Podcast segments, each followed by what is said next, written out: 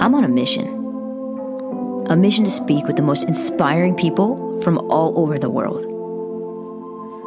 I want to know their stories. I want to know what stories they used to tell, and are those the same stories that they're telling today? Or did they redefine that story to overcome limiting beliefs and achieve their dreams?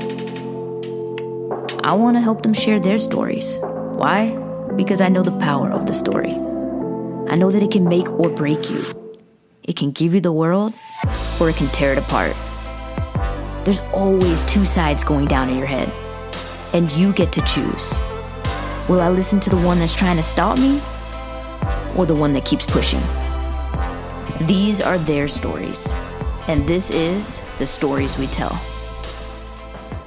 What's up, guys? It's your host, Jaime Messina, and today we have a very special guest, Fabiano Mannino. It's my, my fellow Sicilian coming at us. He is the founder of Men of Refuge, helping men become safe refuge for everything they desire in life. Um, one of the people that I got connected with in St. Pete that I just felt like super aligned with, so I can't wait for you to hear from him. But first, if you haven't hit subscribe yet, please go and do that. And if you find uh, value in today's episode, go leave us a review, preferably five stars. And one more thing if you are ready to switch the story that you are playing in your head from one that is disempowering you to one that it will empower you to, um, you know, go for everything that you want in life, check the description here. I have a link there to get you started on that. It is a free workbook. So make sure to check that out. And uh, yeah, let's just get to it with Fabiano. All right, guys. I have with me Fabiano Mannino. Is that how you say it? yeah, I just perfect. put a little- Nailed it. Um, Nailed it. So with me here, and listen, I'm really excited about this. Number one, I feel like the universe, and in St. Pete specifically, I don't know why. Actually, I do know why. There's some kind of energy in this place that just brings people together. And I was at a random party one day, and I saw um, Fabiano walk in, and there was just something about you that I was like, man, he has this. Actually, I know what it's called. It's called um, magnetism. You had some magnetism about you, and um, so I kind of followed him on Instagram. I don't even know how I did, but um, and so I always saw him pop up, and I just saw him doing some pretty cool things that align with what I do, and um, I don't know a whole lot about it, so that's why I'm excited to have this conversation. I just so why don't you tell us a little bit about yourself to get started? Yeah, yeah. Thank you, uh, Jaime. I very much appreciate you for having me on. I'm very honored to be here. Um, and yeah, I echo the same sentiment about St. Pete. I feel like it's a vortex. Yeah, Like people same. come here, nobody wants to leave because it's like you can have these conversations just randomly on the street, and it's like, oh, okay, I'm gonna go about my day.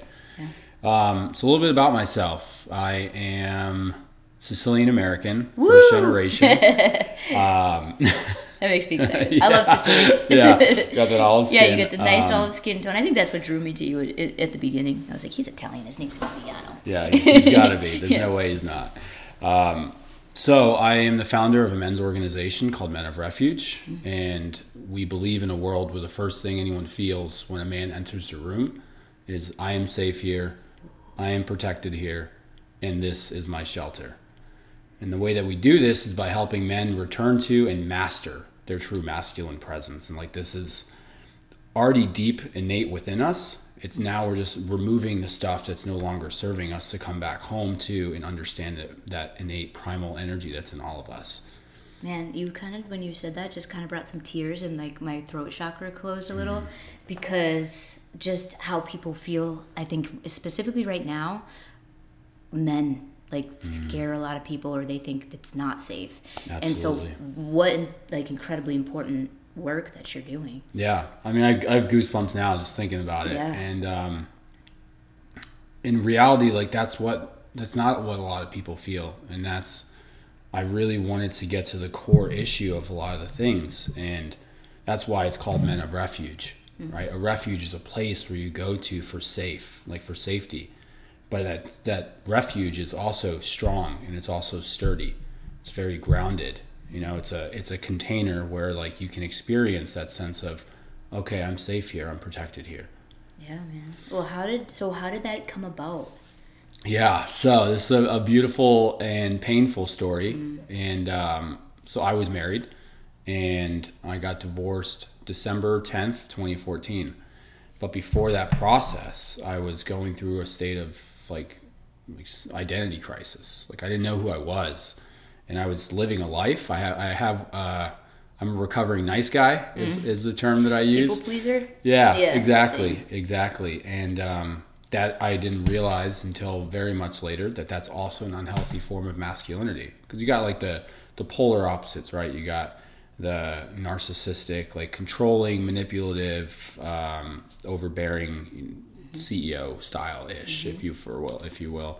Um, and then you have the nice guy, which is actually a little more, uh, in a sense, dangerous, for lack of better terminology, just because that is a manipulative person and he does things to get the things that he wants right? And he knows how to use his words in order to get that. And but also at the same time he's walking on eggshells.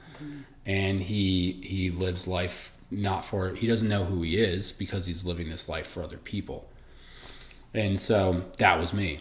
Yeah. and in my relationship i was depressed. I was suicidal. I you know my ex-wife didn't know this. Mm-hmm. And you know I, I was isolated. I didn't feel like i could talk to anybody.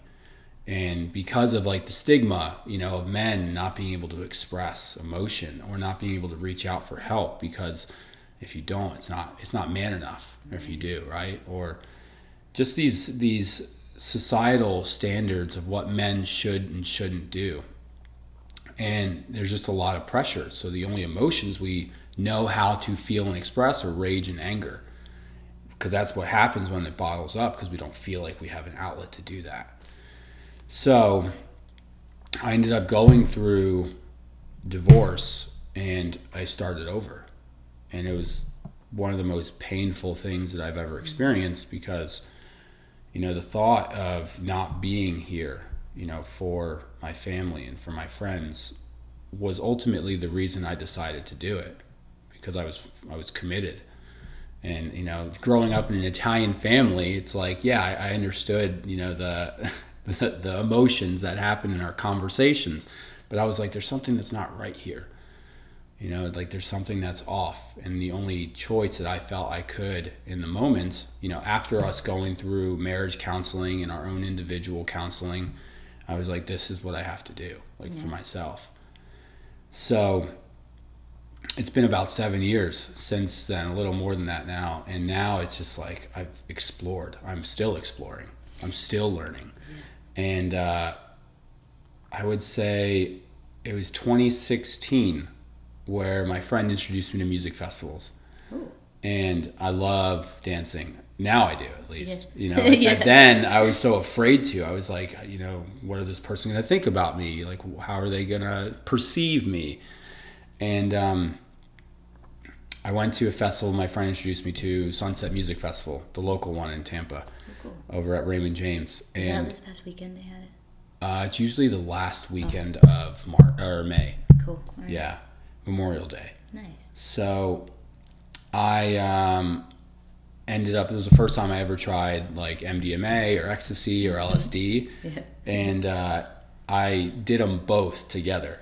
Oh, good lord. Yeah. and Is that so a good it- yeah. So the terminology is like called candy flipping or something like that. Uh-huh. Um, but anyways, I had a spontaneous awakening like at that festival, and you know for a lot of people, like for myself, I used to care so much about like the material objects that I would have or like uh, how how people would look at me, and I just started looking around and I was like, nobody cares.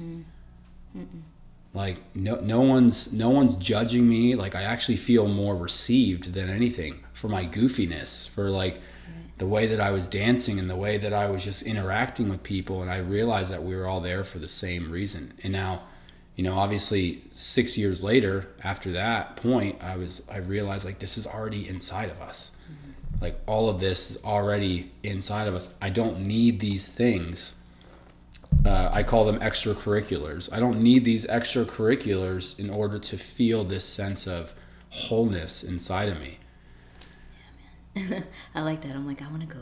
Yeah, it's it's a lot of fun. Yeah. it's a lot of fun. Um, now I can go like I go sober, like I go to shows and sober, and um, I can just like in a sense feed off the energy of the Oh, yeah. surrounding individuals, and not to say that um, not to say that I still wouldn't explore those things because I believe it's just fun, it's Yeah. a good time. Yeah. But it's just not the way I was doing it before because, you know, I started to realize I was I was looking for that sense of feeling all the time, and so I would continuously go to shows and festivals and explore that, not realizing that, you know, this love that I was searching for is already inside of me, and so that intimacy that I was looking for in other women was already inside of me. Mm-hmm. And then I can't like I can't depend on them for that.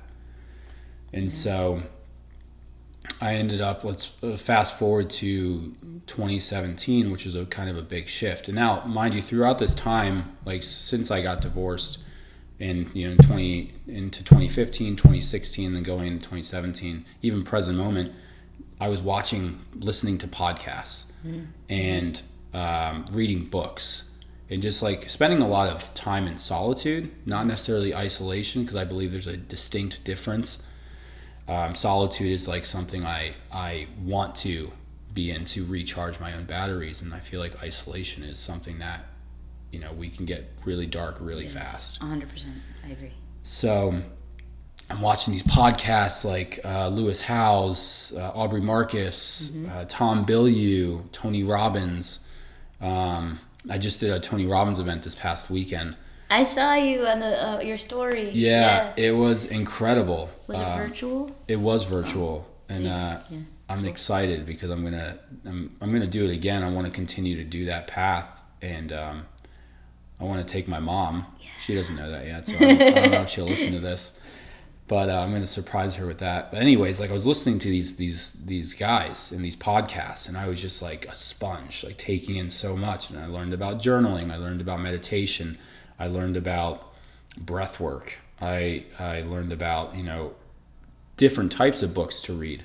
You know, depending on if I'm trying to have like create a new mindset or productivity or business or um, even just like nonfiction or fiction books. Sorry, Yeah. because I realized that my mind needs a break from all of the Yeah. all of that to think of the creative side of me, which is you know like I love to dance, I love to draw at times. I, I used to draw when I was a kid, or or just free flow poetry.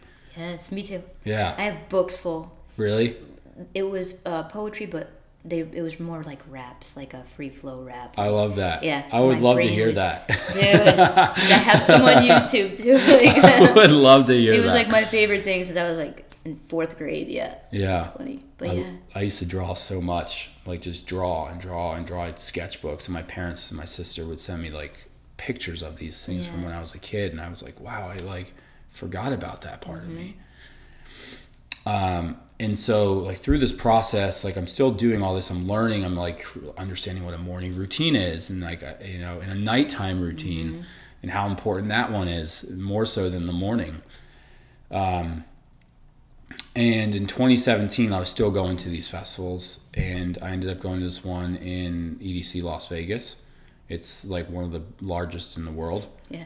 and uh, it's like, if the best word I think to could explain it is, it's an adult circus, mm-hmm. like like a like just so many people. I think any given day, there's like anywhere from 100 to 150,000 people in there, and. uh I ended up meeting a girl, a woman there, and we ended up like I was there with my friends, she was there with her friends, and we just joined our groups together and ended up spending like the entire time together there. And I say we quote unquote fell in love, Yeah. right?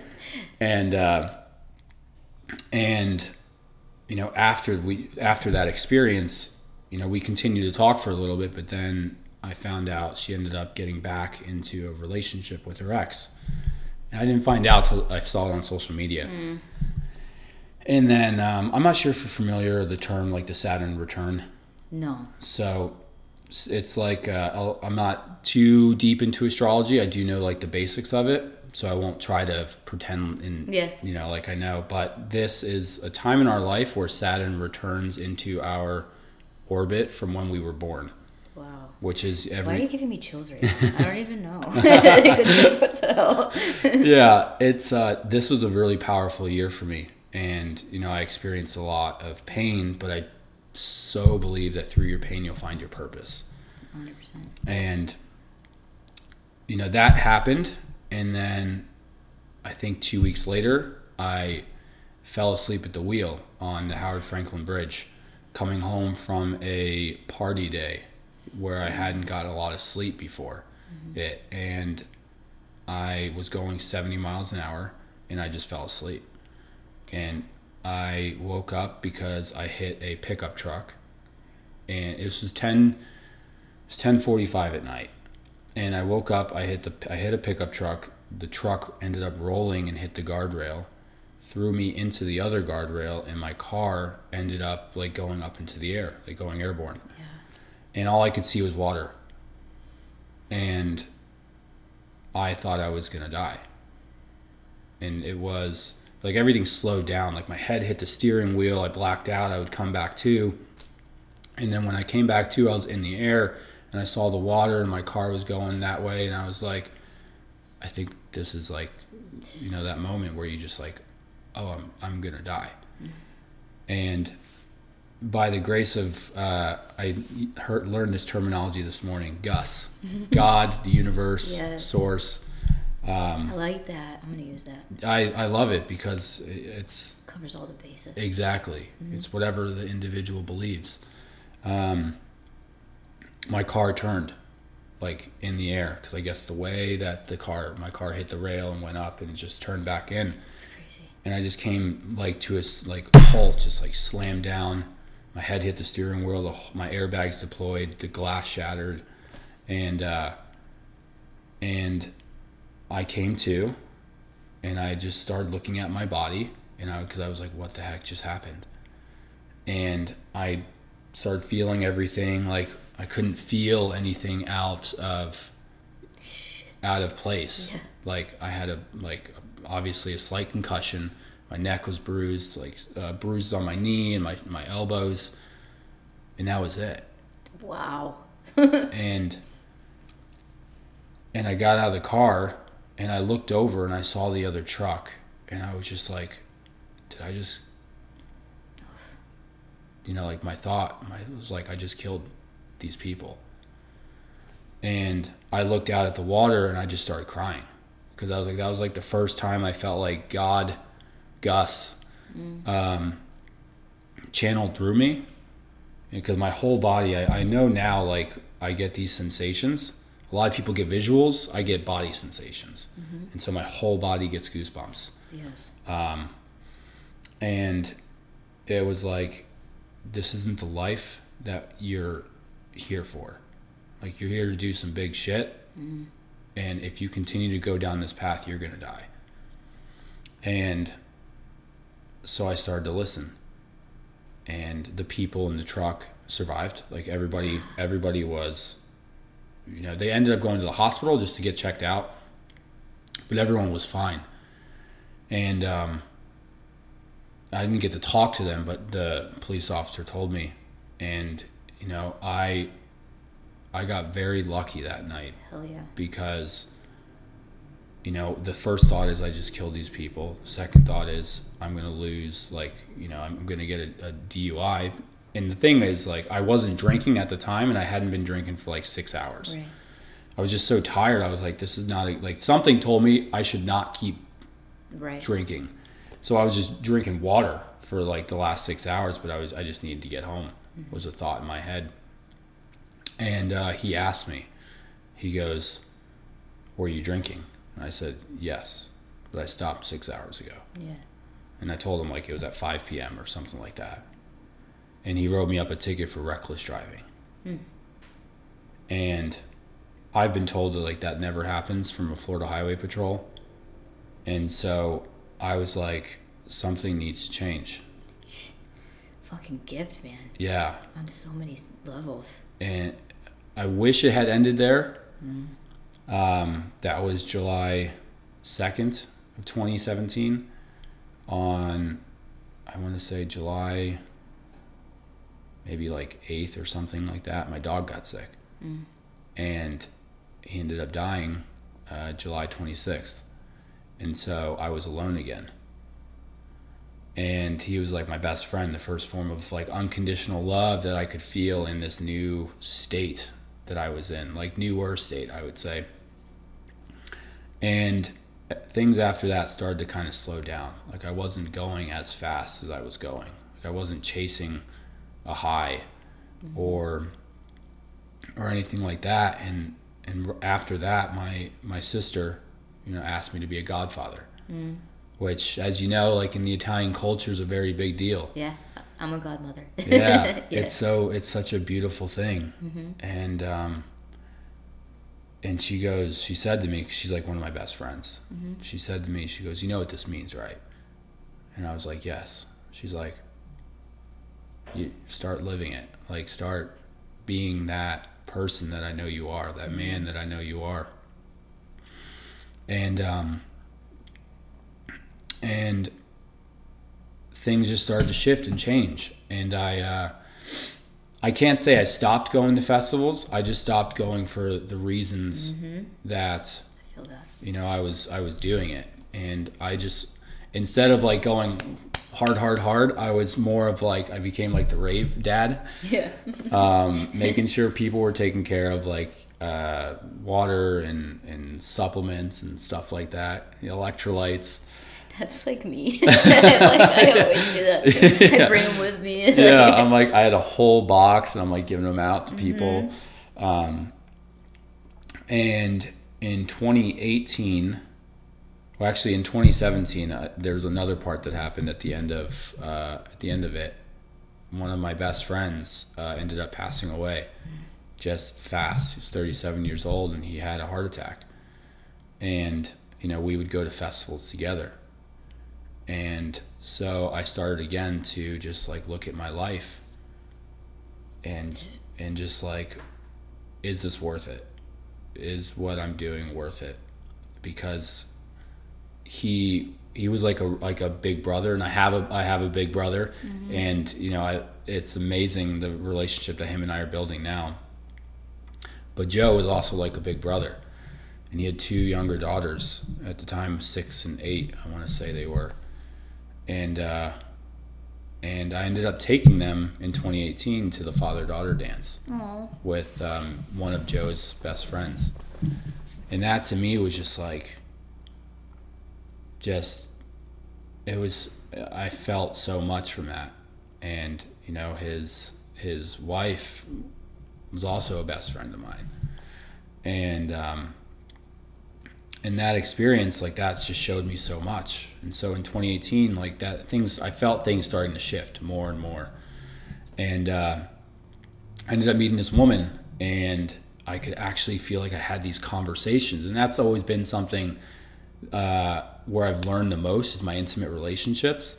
I believe our intimate relationships are the deepest spiritual practice we'll ever have because mm. we're literally being reflected back. Another person is like our triggers our insecurities, our wounds, all these things, and how do we respond versus react to those situations, and how do we breathe instead of reacting, and how do we regulate our nervous system in the moments where it's like, damn, you know what, you're right, you know, like I don't have to invalidate this person's experience. You're speaking to my soul right now. I'm like, yes. Yeah. Um, and still be validating mine, right? Like I can validate theirs and validate mine. Doesn't mean I have to agree. Yeah. But it's it's I feel like that's a big part of relationships. We want to be seen, heard, and validated. Mm-hmm. You know, for what we are experiencing, what we are growing through. Hell yeah. And so I met this woman, and just a very deep, beautiful connection. Her and I have a beautiful friendship now. Mm-hmm. But that took time because she triggered like every insecurity that I ever had. You know, every uh, my core wounds at their deepest, and and I learned so much about that myself in such a short amount of time because we were on and off, on and off, and uh, you know, we met in October of 2018, and then we ended up separating December 30th of 2018. And I always remember dates, like these really pivotal, yeah. uh-huh. shifting times in my life, and um, it was because I told her about my men's group idea, this idea that I had. Mm-hmm. And she's like, I feel like you need to do this alone. Oh, wow. Yeah. Because, you know, without her, because she at the time she said she felt this trajectory that I was on and she in wh- where she was at couldn't be a part of it because she was still like in this discovery mode. She was also uh, divorced as well and she was, you know, in the party mode. And not to say that I wasn't still in that mode, but I was just like really starting to align with this uh, deeper sense of like in myself um, what I felt like I was being called to do. And, you know, that was so painful, like that separation. And uh, I ended up watching, like, New Year's Eve went by, and then I ended up watching, like, maybe a day or two later, the Tony Robbins documentary, Yeah. Not Your Guru. Yep. and someone's I, I kept having multiple people tell me like dude you got to watch this. Like there's something in there for you. Like i know it. And i'm watching this and i'm watching these people who are going through these massive transformations like on the spot like this healing process that's happening. And like tony's the goat. Mm-hmm. Like Yeah. yes, eh, he is. and this one woman stood up and she's talking about her relationship with her partner Oh, I remember that part. yeah and i have goosebumps now thinking So about do it I. I'm like, and she's talking about this. She goes, I know he has like this primal animal inside of him, this lion that is he's afraid to let out. He like, and I was, he's like, he's like this nice guy, and I, I just like, it was for me. I was like hooked. I was like, okay, like my whole body, look. yeah, I'm probably feeling a little bit of yours too because I'm sensitive to energy. I feel that. Yeah. Yeah, yeah, yeah. Um, my whole body just had these bumps all over it, like the the feeling that I get. And Tony brings he she, she he asked her, he's like, "Is he here tonight?" And he was sitting right next to her, and I was like, "Oh fuck." yeah. And uh, he stood up, and he, Tony started guiding him through a process, and then he said, "Heal the boy, and the man will appear." And like I have goosebumps now thinking about it because that's one of the most powerful things that I've ever, you know, and still to this day that I've ever heard. Like I, I use that term all the time, and I started to realize how much of our society has that right now. There's a lot of little boys in adult bodies Yeah. and a lot of little boys that haven't been acknowledged in those bodies mm-hmm. that just need to be nurtured and held and guided into this new sense of who you are as a man in a society where we're being told what to be. And that shook me to my entire core and I paused it because I just started crying, just like uncontrollably, just like, and I was at work, Yeah. you know, and people are like, "You okay?" I'm like, "Yes, I'm fine. Amazing. I'm healing generational trauma yeah, exactly. conditioning." um, and I literally went back through my entire life, just like in an instant. I went back to every relationship. It just felt like you know, like a movie reel, how it's just going so fast. And I just started looking at it, and I saw my childhood, and I saw my parents' relationship, and I saw the way that my dad was and my mom was, and my father was physically present, but he wasn't emotionally present. And I don't fault him for that because I I I understand like the you know our conditioning is based also on our childhood. Unless we bring awareness to it, we will never change. And so, um, I just had this realization of why I was the way that I was in my adult relationships in my in my my intimate relationships. Why I was like I felt this energy inside of me, but I was so afraid of letting it out or like setting boundaries or speaking my truth or you know uh, speaking my values or having my own values for that matter. And and I just was uncontrollably crying and I was like I have to I have to have a conversation with my dad. And I want to say that same night or the next morning, I called and messaged my sister and my mom and told them what happened, like what I just experienced. And they said, It sounds like you have to fly up here because they were in North Carolina at the time. Yeah. And it just ended up being a perfect time because my nephew's birthday is in the beginning of January. And so I ended up, I was already going up there um, to celebrate his birthday. And I was like, This is like, you know, the time to do it. And so I ended up having a conversation with him. My dad's from Sicily, right? Yeah. Sicilian men don't show emotion. Mm-hmm. It's the first time in I think 29 or 30 years I was at the time that I'd ever seen him cry. Because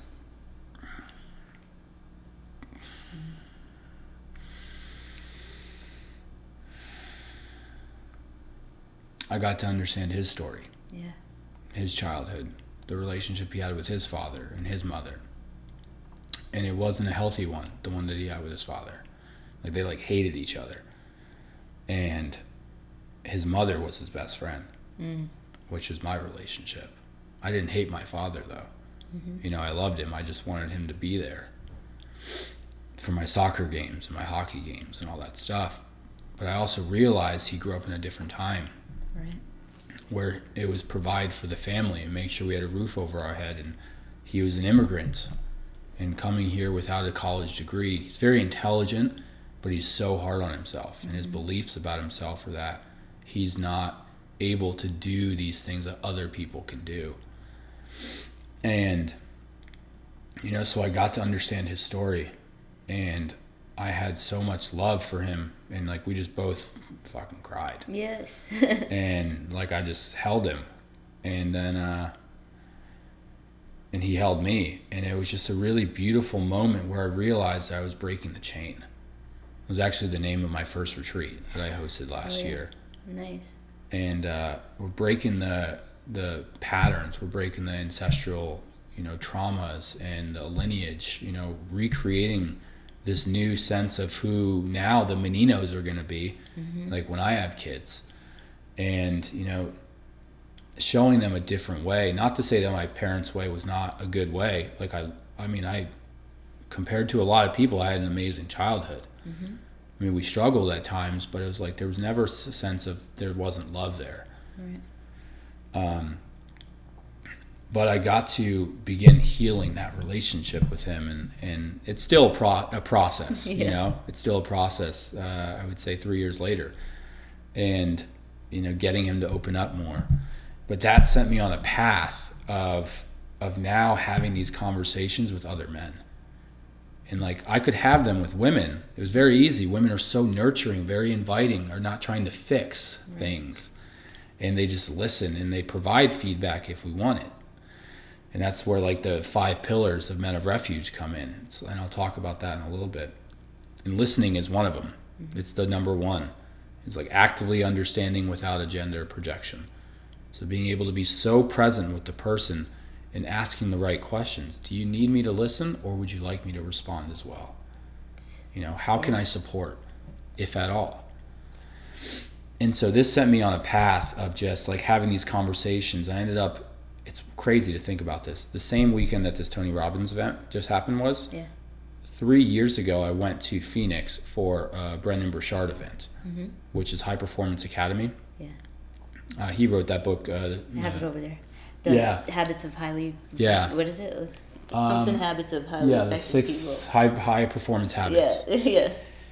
and and I started talking about it publicly, like the, this idea that I had. It wasn't any, it literally wasn't anything yet. And the more that I talked about it, the more that I saw just how much of an impact that like people were like, "You need to do this," like because this doesn't exist, and and at least people don't know it existed. And at the time, I didn't know anything existed either. Now, like I found out there's like the Mankind Project.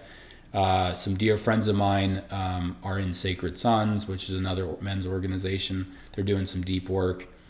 Uh, Every Man, like all these organizations that are like helping men heal and create these containers for men to be able to do this kind of stuff. And you know, I didn't know of any of this at the time, so I was like, I got to do this.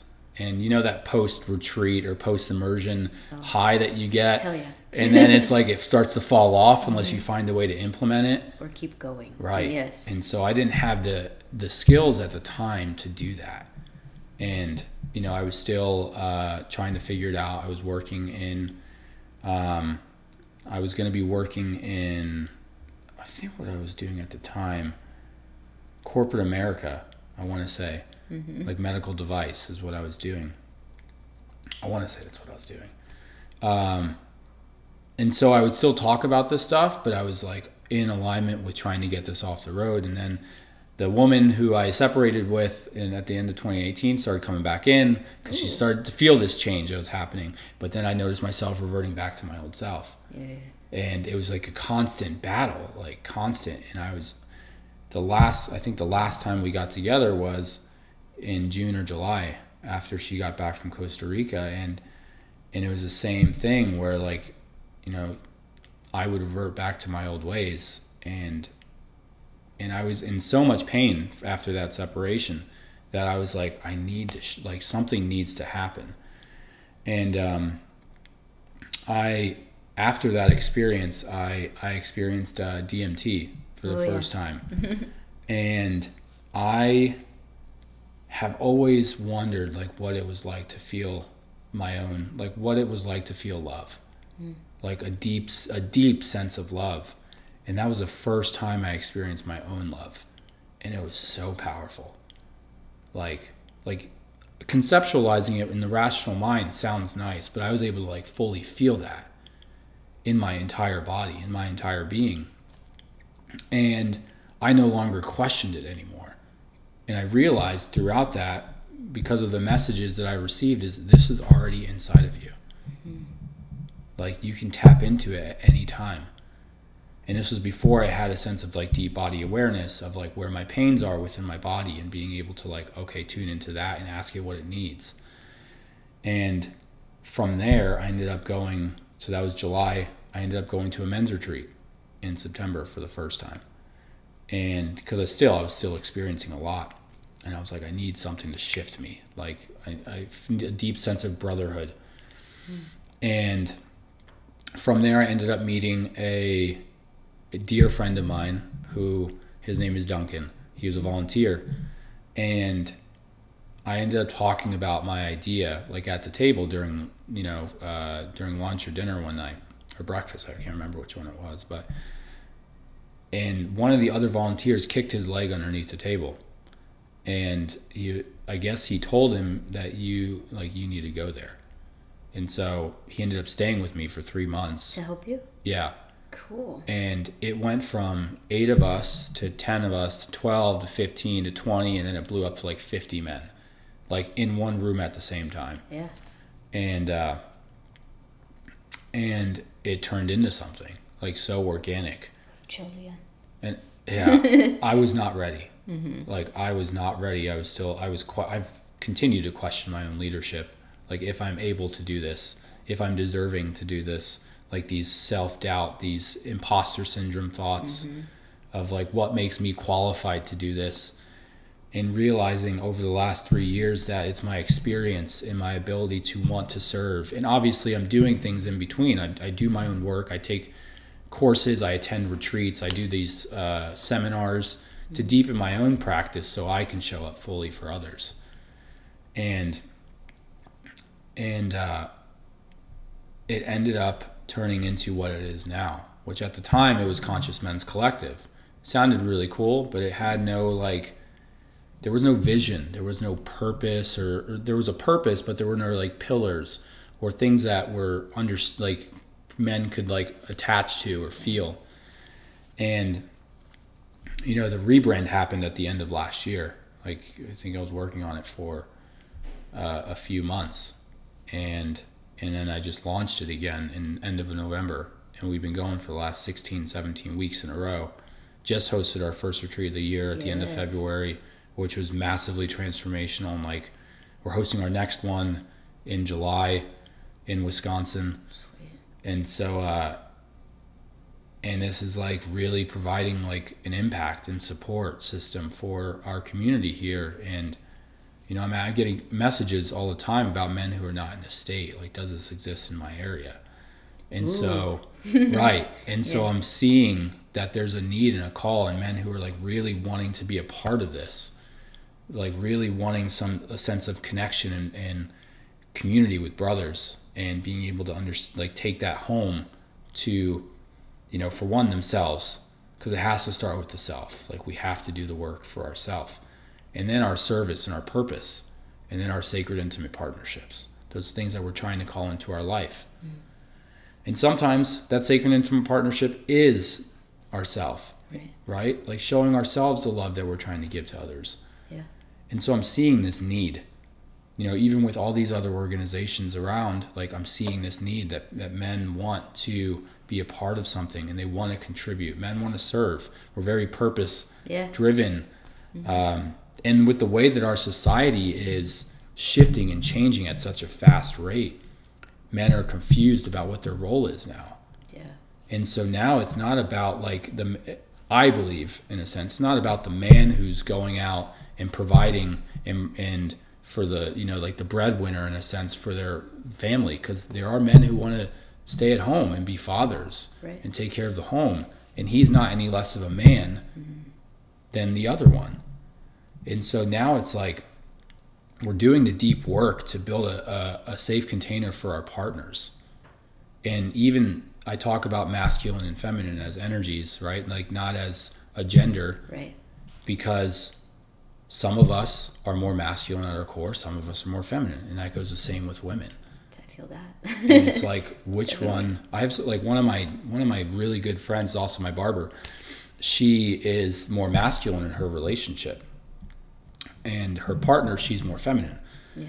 And um and so we like have these conversations about like how you know the leading the the, the dialogue and, and creating a structure and a container and understanding the the emotions and not attaching to them and just really holding a safe container for whatever is coming within a, a respectful way of course like we're not um, doing this you know emotional abuse is very different than holding a container for expression Oh, 100%. Yes. so um, helping men kind of figure out like what is true for them because we have a full like a, a diversity of men who are in the group straight gay uh, men who are identifying as men or and, you know, also identifying as women like gender fluid Oh, really? you know? And just you know the the cultural diversity too.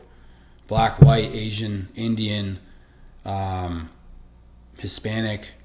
And it's just amazing that like we're creating something collectively where men can come to and feel like they are part of something and not be judged for sexual orientation. or the color of their skin or anything like that and it's just like that's what I, I, I see is a, a space of non-judgment where men can come in and do the work and express the things that they've been ex- ashamed of expressing because that's like the lowest of the low on vibrational frequencies Right. Yes. and men experience a lot of shame mm-hmm. and not necessarily maybe not necessarily because of what they did but because of what our gender has done Yes. and so we're creating something pretty cool with men of refuge Hell yeah, you are. And you know what's interesting?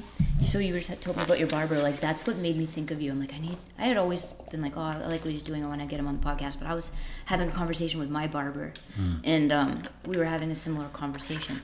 And I was like, you know, I need to show you this guy what he's doing. Like, cause you know, he. I don't know. He has a good group of friends, but I think sometimes his thinking is a little outside of the box of what their thinking is. And I want. I had him follow you because of that. Um, so that Tony Robbins documentary super powerful it was a shifting moment for me too it's what helped me to kind of heal my own anger at my parents because the part of the episode which i remember the guy the guy gets up that you're talking about and yells so loud and i could see the change within him and i was like holy hell um, but uh, the, the girl that called her dad and like forgave him because he was she, she was exactly where she should be um, regardless of what happened you know? And that was a powerful one for me. But there was something you said where Tony Robbins and, and Joseph walked me through this experience once, where we, because you were talking about your inner child, and we had this time where uh, it was in person with this, my company, Prove It, and uh, we closed. We had a whole day of doing the work, and then at night we closed our eyes, and we had just broken arrows with our necks, and like similar to a firewalk experience, and um, you know, they close your eyes, they get the room gets cold, and the lights are down, and they put the music, and they talk you through this process, and you're you're walking, you're walking. He's describing what you're walking to, and then somebody's coming towards you, and you notice that the closer that they get, the smaller the person gets, and then by the time you meet, it's your childhood self, and you get to speak to your childhood self and say what you would say. So I said what I would say, and then later I had this like epiphany, this weird like moment or knowing, because I remember being young and never having anybody say like you're worthy, you're gonna do big things, but thinking to myself in times of feeling alone or sad, being like, it's okay. When you grow up, you're gonna basically what I said to my childhood self in that not experience like experience, I guess, when mm-hmm. he that he walked mm-hmm. us through.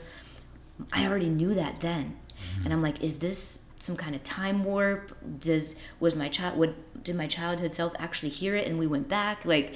Wow. But it was like you know it was so weird for me because I'm like I told myself that now and I knew it then. So like take time out of the equation and just the dimensions and it kind of blew my mind. you mm-hmm. know like that whole That's powerful. right it was, it was insane like in the best way possible. Yeah, I mean, having that inner dialogue with our inner child, like the visualization of it is so powerful.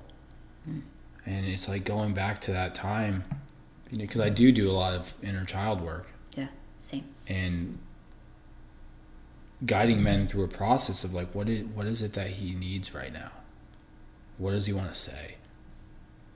Yeah. You know, what is he feeling?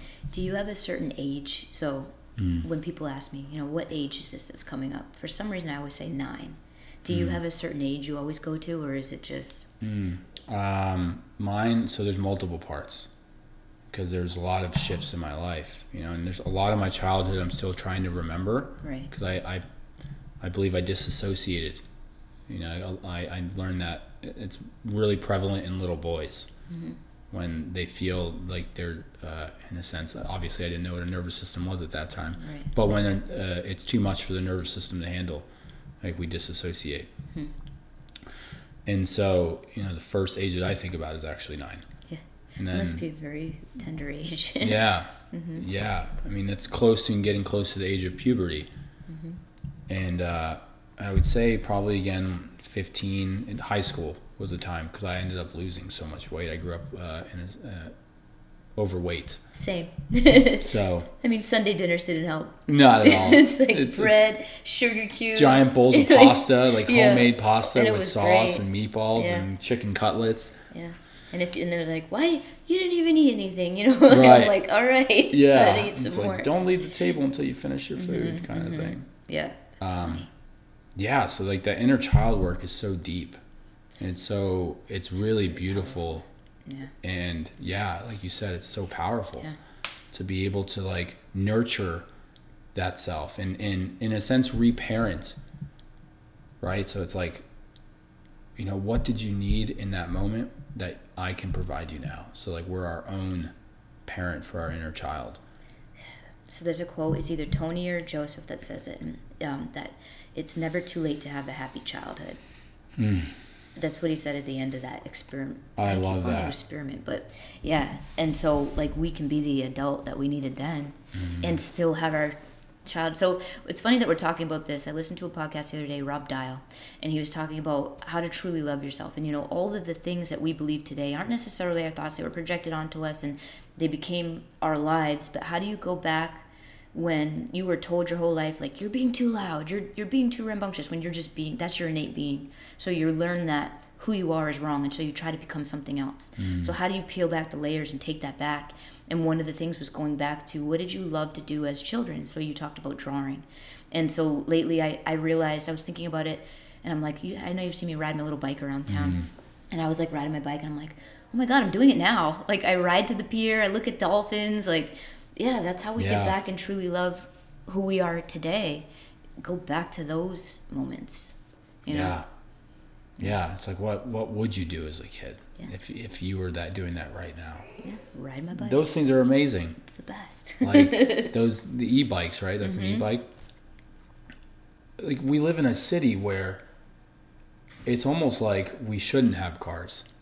i don't even use mine Everything is so close. I don't even use it I'm like, and it, with the way this our city's going, I feel like they're going to close off that Central Avenue right and make it a completely walkable street.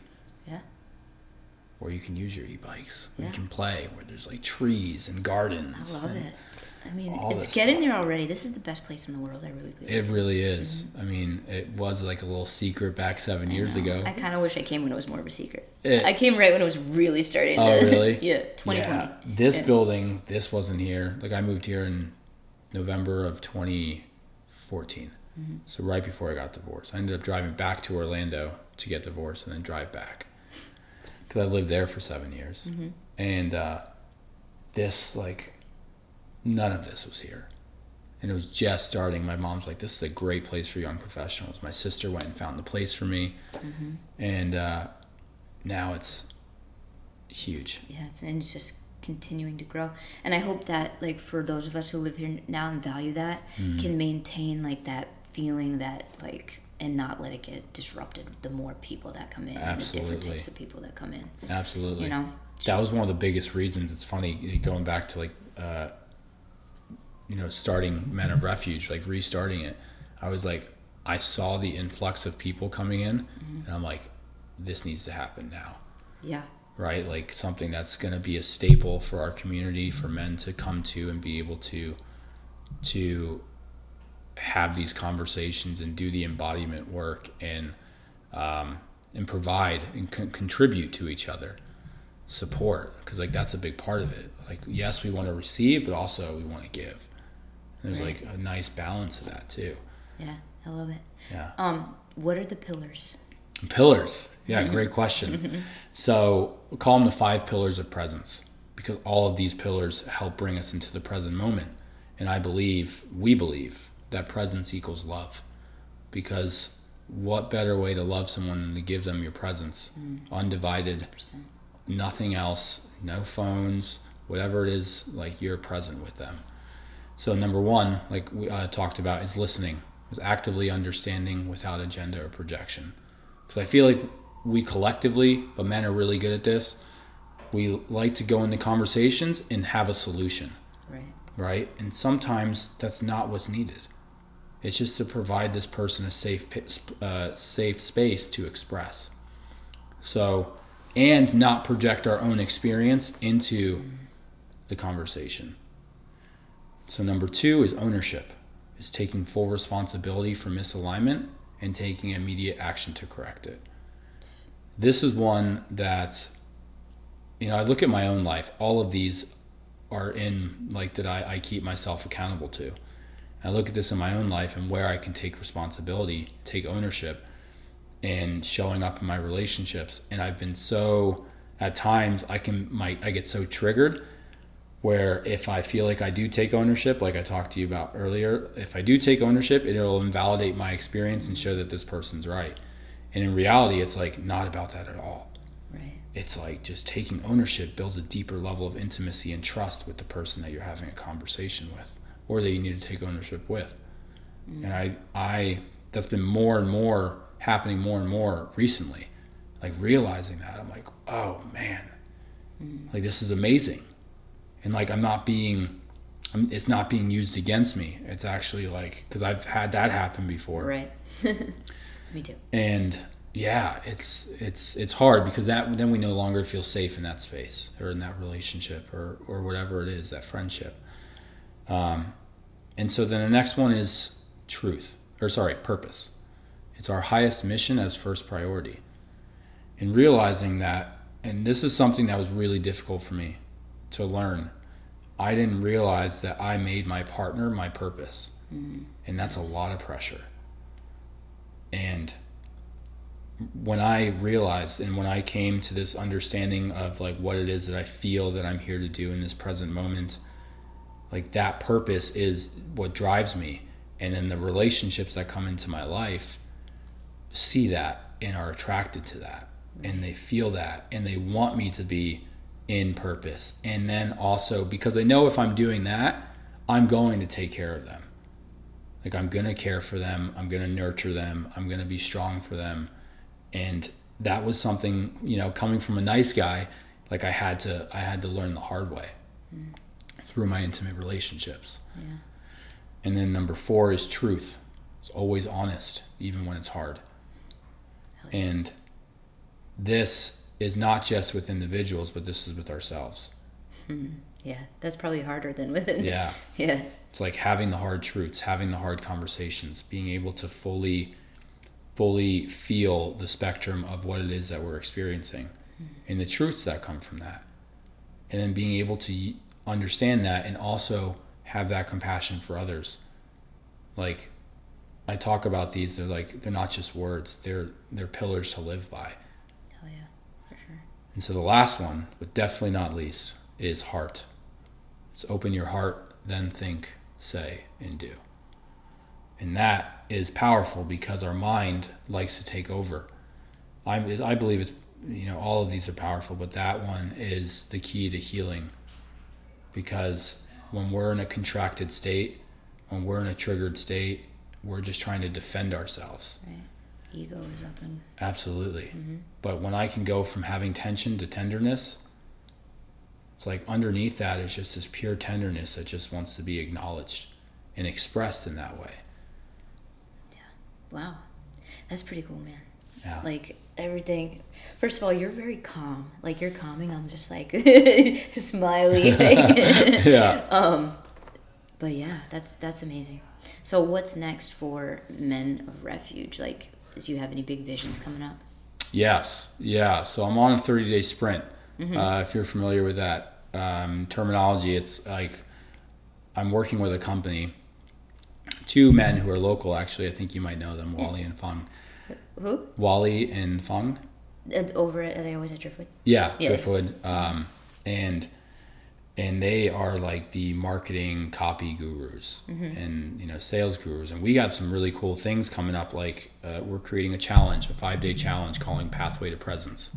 Sweet. it's like igniting men into this path of presence of into men of refuge into the five pillars and doing some embodiment practices having accountability a private facebook group for this and men being able to have like these deep reflective questions and also see how it because it will trickle into every aspect of their life themselves like a deeper sense and understanding of themselves uh, f- like aligning with their mission with their purpose whatever that is in that moment and then you know calling in those sacred intimate partnerships or connecting deeper in those partnerships Hell yeah. so it's like a five day challenge that we're going to be doing and then i'm also going to be launching an incubator pro- coaching program Sweet. um, that will be uh, probably around eight weeks. Um, I'm creating it now, and that is going to go deeper into this, like really deep. And and I like, I do eight weeks because like it's an accelerator, it's an intensive. It it gets men to act fast, and it starts by changing. You know, Tony Robbins talks about changing our physiology, yes. right? And and not just saying the things, but like feeling Yes. it, like doing it. Yes, that was a Tony move right there. Yeah, like that's that's one of my power moves. yeah. Mine just mm, Yeah. just like squeeze my fist. I've always done this, and I'm Or like, this. yeah. I'm just like, you know, Yeah. right Did now you do a firewalk? I didn't. No, like I want to, Yeah. um, because it's funny. I used to be a firefighter. Oh really? Yeah, yeah, yeah. and so like, My dad was too. yeah, Mm-hmm. that's amazing. Thank him for his service. Oh well. Um, very noble, very noble position. Uh, and so creating an eight week incubator program, and I'm calling it an incubator program because, you know, I'm very like transparent and very just raw and open about you know the things that we're creating. Like I I haven't uh, done a group container yet, and so what I know it's going to be half of what I normally would charge because these men are experiencing it. I'm going to be teaching live and recording it. And so they're also going to have accountability in that group as well um, with one on one calls every week. So you're doing some pretty big things now. Yeah. It's a big shift. Absolutely. And I, I heard that you made the shift. Was it recently to Yeah. do this like a full time? Just go for it. Absolutely. Yeah, congratulations on thank you. Yeah, I, I left, uh, what is it, March 25th now? I left my corporate America job. January 3rd was my last day. How did that feel? Liberating. yes. and it also like ignited something in me. It's like, it's time. Yeah. Like, this is why you're here. And it doesn't matter how much I struggle. Like, I still feel so aligned with what I'm doing. And it, I feel it's impossible for this to fail Hell yeah. because it's not about me. And that's something I really had to like I had to I had to understand my core wounds and my limiting beliefs to be able to realize like it's about if this doesn't happen, I am doing a disservice to the world. A hundred percent. Yeah. I believe I can feel that from you. Yeah. That like even just your energy, like that in itself. I feel like our energy is our biggest. Um, you know, money is great, but your energy is so much more valuable. Mm-hmm. Absolutely. And like yours is just radiating. it really is. I'm like, received that. I can feel it. Like my my hair, like you know, I'll- like they're getting the goosebumps and uh, Yeah. tearing up, and my throat's closed. My throat chakra always closes at if I like can feel like a an emotion or something. It's Mm. it's interesting. Um, okay, so I have a question that I asked towards the end Yes. and I think you'll like this one. So, if you could go back and talk to your childhood self, and not say like you know don't do this or do that, but just give them some words of advice. And this stemmed from my experience with what I talked about uh, speaking to my childhood self. Um, what would you say?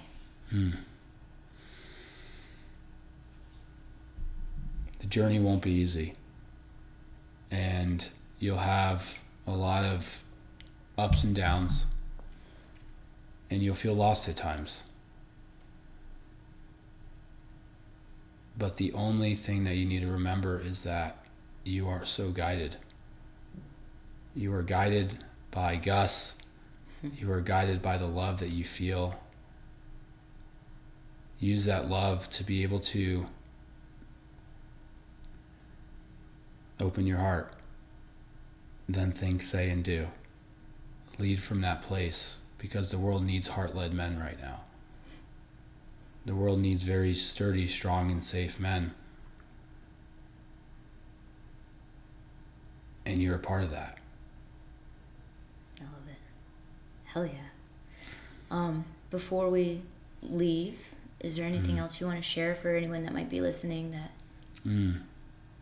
I'm just really grateful for you for this opportunity and to be able to to get this message out and you know I echo the fact that you also have this energy mm. like I always see you smiling I I I, I see your eyes mm. and there's just a really deep sense of like you're on a mission hell yeah. to, uh, to serve to serve and Yes. to and to do it from a place of using your experience to help others you Yeah, know. A hundred percent. Yeah, I love it. Well, Fabiano Mannino. yes yes All right, thank you for joining us. thank you for having me All right, guys, that was Fabiano Mannino. If you want to follow along with him, if you want to learn about Men of Refuge, check the show notes. I'm going to leave all the ways that you can follow along and um, get connected with him there. So be sure to check it out. And listen, we have some more pretty amazing guests coming up in the next couple weeks. So just keep coming back, and I'll talk to you guys soon.